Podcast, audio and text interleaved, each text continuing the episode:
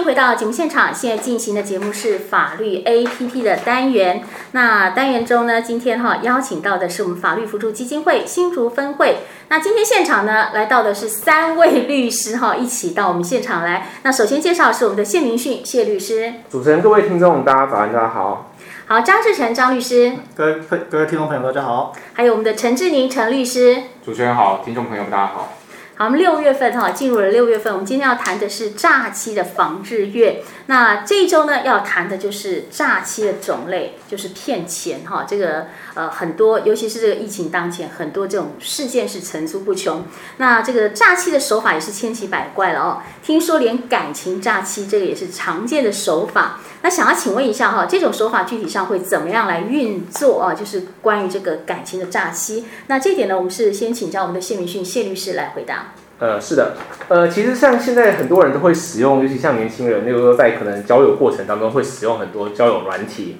App 啊、Tinder 啊之类的。那上面其实，呃，毕竟是个虚拟的人像、虚拟的那个头贴、虚拟的资讯、虚拟的个资，所以其实，在不知道对方的前提之下开始进行聊天，对，这固然是等于说交友软体的一个架构这样，但是在上面当中，因为很多人使用的关系，很多人涉世未深，所以也就是诈骗集团会利用这种感情诈骗这个手法来对这个一般的民众进行诈欺。呃，其实他的手法很简单，首先第一个感情部分一定是要先跟你建立过一个感情的交流嘛，嗯，对。那感情要其实像在我们实务上也常常遇到说，就是他的手法会进行很长一段时间，可能一个月、两个月的时间。那刚开始的时候不会一来就切入主题，对，他可能一来就是说先跟你聊聊天，早安、晚安、早安、午安、晚安、嘘寒问暖之类的。嗯，对，那像其实我自己办过案件也很多是这种路线，所以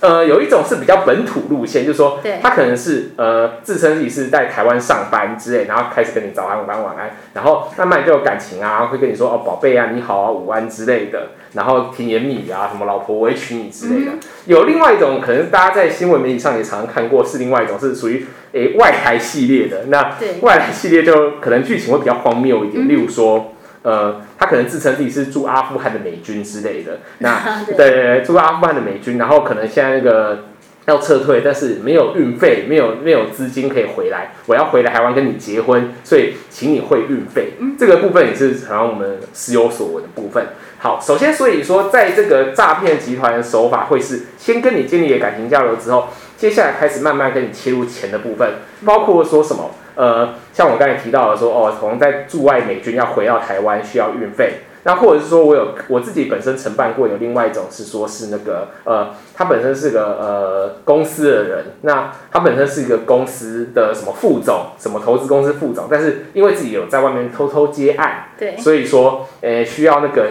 用另外一个人头账户来收自己另外额外接万客户的资金，避免自己的公司去查账，对，这样会有这个诈欺背信的问题。以这样的手法去呃诈骗被害人。那在诈骗被害人的时候，这有两种手法。第一种手法是，他一定要先骗你的人头账户，因为他需要人头账户，他不可能用自己的账户。如果用自己的人账户去收诈骗集团的水钱的话，那早就早就被扛了。所以他一定会先取得你的账户，他可能会先叫你什么拍那个账本，然后可能叫你提供那个提款卡，然后去过去那个呃以那个店到店的方式，然后寄给他之类的。那寄给他之后呢，接下来你就开始汇钱，汇钱之后会有警示账户，你就紧张啦。那紧张之后，那你就会问他说：“哦，那那个怎么会这样呢？”然后他就会说：“哦，没有啊，没事啊，这个只是必要调查，你跟警察怎么讲就好了。”啊，最后没想到最后就会人去楼空被扛了。所以其实。感情诈欺，以我们自己承办的经验，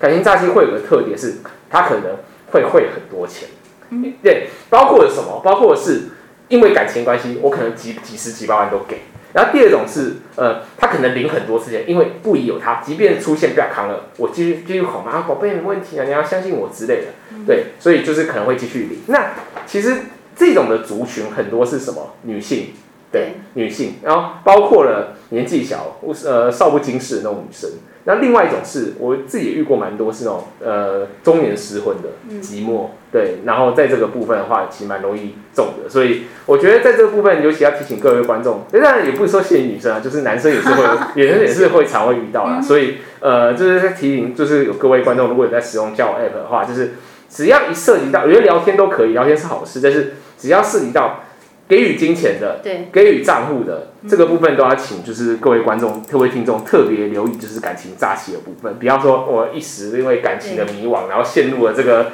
感情的漩涡里面，对，那这样的话，那这得不偿失，可能几十几百万，接下来还会有很多诉讼，因为不会是只有一个被害人会，所以、嗯、一定是很多被害人会，五个、十个、十五、二十个，哇，那一件一件弄，一件一件看，哇，那这。这个病案起来的不得了，所以在这边要真的要就是借由这个机会，就有这个节目来特别宣导各位观众，就是感情诈欺这个可怕的部分，这样。对，通常我遇到过的朋友，这位朋友就是像您刚刚说的，一定是单身，对，啊、呃，然后就是比较空虚，对，哦、呃，需要找朋友，对，啊、呃，然后跟你谈感情之后呢，再来就谈钱了，没错。呃、所以通常哈、哦，这个如果是我的话，谈感情可以，谈钱就免谈，谈钱免谈、啊，是吧？是，这是关于这个感情诈欺的部分。那像现在哈、哦，有很多这个比特币啊、虚拟的货币交易盛行，而且有很多网络资讯在招揽大家要做各种投资这个金融商品。那会有什么样的问题呢？哈，关于这个虚拟货币投资交易，那我们请我们的张志成张律师来回答。对，没有错。那赚钱其实大家都想要赚钱，如果多赚一点钱呢，对自己的生活当然也会有更过可以过上一个更好的生活，所以大家都很喜欢。只是呢，那像现在我们大家可以听到，像比特币啊、以太币，或者最近很很新闻很闹很大的一个 Luna 货币，那其实这都是虚拟货币的一个范畴。那什么是虚拟货币呢？在这里不多讲，但是呢，奉劝大家，如果碰到有人跟你推荐虚拟货币这四个字的话，你一定要小心，因为它很有可能是假虚拟货币，然后真直销。他可能会跟你说，他可能会跟你说，哦，我们现在有一个专案，我们现在有一个虚拟货币，请你投投注一定的金额，投注一定的金额之后，你就会保证获利。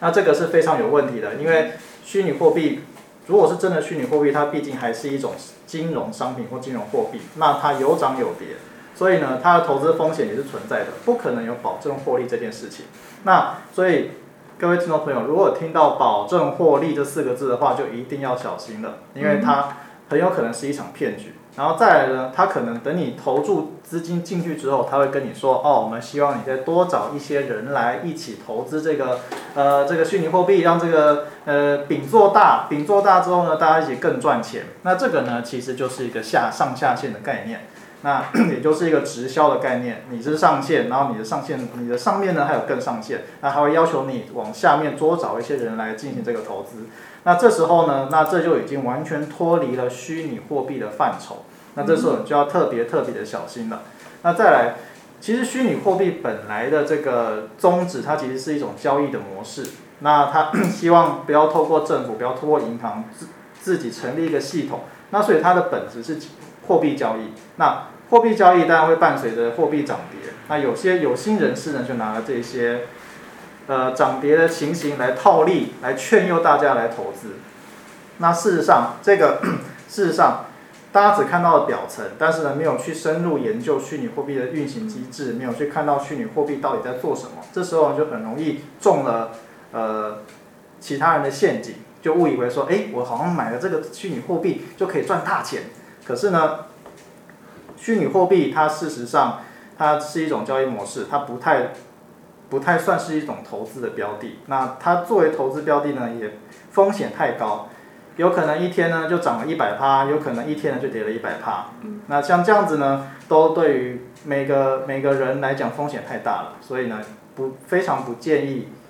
听到了虚拟货币就觉得哇这是一个好的投资标的。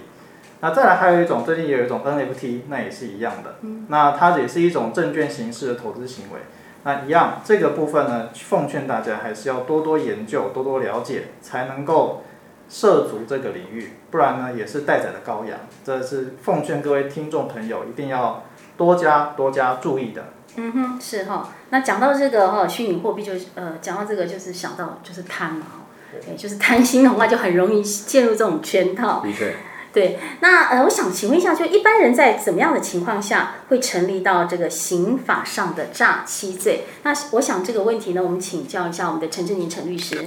好，呃，谢谢主持人哈。那我们先简单说明一下刚刚两位律师提到的这些案例，包含感情的诈欺，呃，或者是呃虚拟货币的这样的一个交易，都涉及到我们刑法其实所谓的诈欺罪。那这个诈欺罪其实就是我们刑法第三百三十九条的这个规定。那它的这个用语是说，呃，意图为自己或第三人不法之所有，以诈术使本人，呃，将本人或第三人之物交付者，哈，这个要处五年以下有期徒刑、拘役或一科或科或并科这个一千元以下的罚金。那这个法条它当然用语是比较文言文一点，但最主要其实它可以分为简单几个构成要件。第一个当然就是所谓的诈术，那诈术的话基本上就是所谓的虚构事实或者是隐匿事实。那虚构事实，例如说我们刚刚可以谈到的感情诈骗中，例如说他可能并没有感情上的一个付出，例如说他可能呃虚虚伪的构称说他可能家人生病啊，或者是愿意呃可能来台湾呃与这个被害人结婚等等这样一个虚构的事实。或者是虚拟货币，例如说根本没有这样的一个交易平台，可是却呃诈骗被害人。那甚至当然有有有一种可能性说，他本来就是有告知义务的。那我们一般常见的有可能是，例如说呃这个中古车的车商，他要出售这个汽车，但是事实上这个汽车是发生过重大车祸事故的，但是他并没有去主动告知，这个也可能是呃陷入一个诈欺、使用诈术的一个行为哈。那他使被害人陷入错误之后呢，被害人进一步的去交付财物。所以基本上我们可以简单的认知说，如果这个人他第一个他说谎，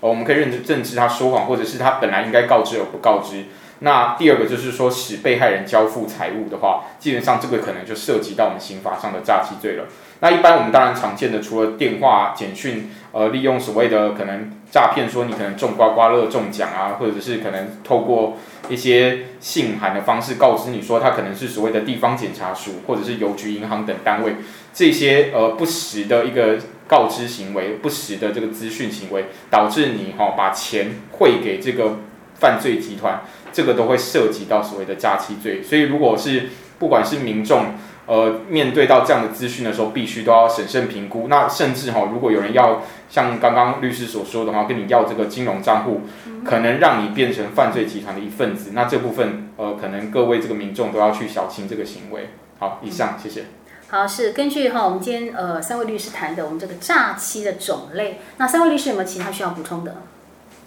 呃，原则上就是我们当然就是如果一般民众遇到呃不同的这个案件，然后如果你就是有疑虑，例如说你可能是被害者，那或者是你有可能呃成为了这个犯罪集团被利用的人哈、哦，那你可能就会涉及到我们刚刚所讲的诈欺罪。那之后我们会再聊到另外一个就是洗钱防治法的规定。那这个其实哈、哦，这个民众都必须要小心应对，尤其是一般民众最常的就是说，他去领钱或者是要存钱的时候，哎，发现账户被冻结了。那这个时候其实很常不知道怎么处理的状况，我们都呃可以建议说来寻求协助啦。那可以到我们的那个法律扶助基金会新竹分会哈、哦、来寻求协助。那我们目前新竹分会的地址是在新竹县的竹北县政二路一零五号。那也可以先打电话预约哈、哦，电话是零三五二五九八八二。那有需要的民众哈，尽量就建议说先找法律扶助基金会的呃做相关的咨询，了解是否有法律上的风险。好，谢谢。嗯，是好。当然，我们听众朋友们，如果说对我们今天的法律问题哈有任何疑问的话哈，除了透过法扶之外呢，也可以透过我们新竹分台简讯快一通零九三四零一一六五二，或是直接上新竹分台 F B 来做留言，我们会将你的留言呢转达给律师，请律师来回答。那我们六月份是诈欺防治月，那下个周哈。下周六月十三号呢，先跟听众朋友们来预告一下，我们要谈的主题是诈欺的种类，比如说是骗账户啊，还是车手，还是手机，有关这方面的问题呢，我们下周后同样也是邀请三位律师来到节目现场。好，今天再次谢谢我们三位律师，谢谢谢谢。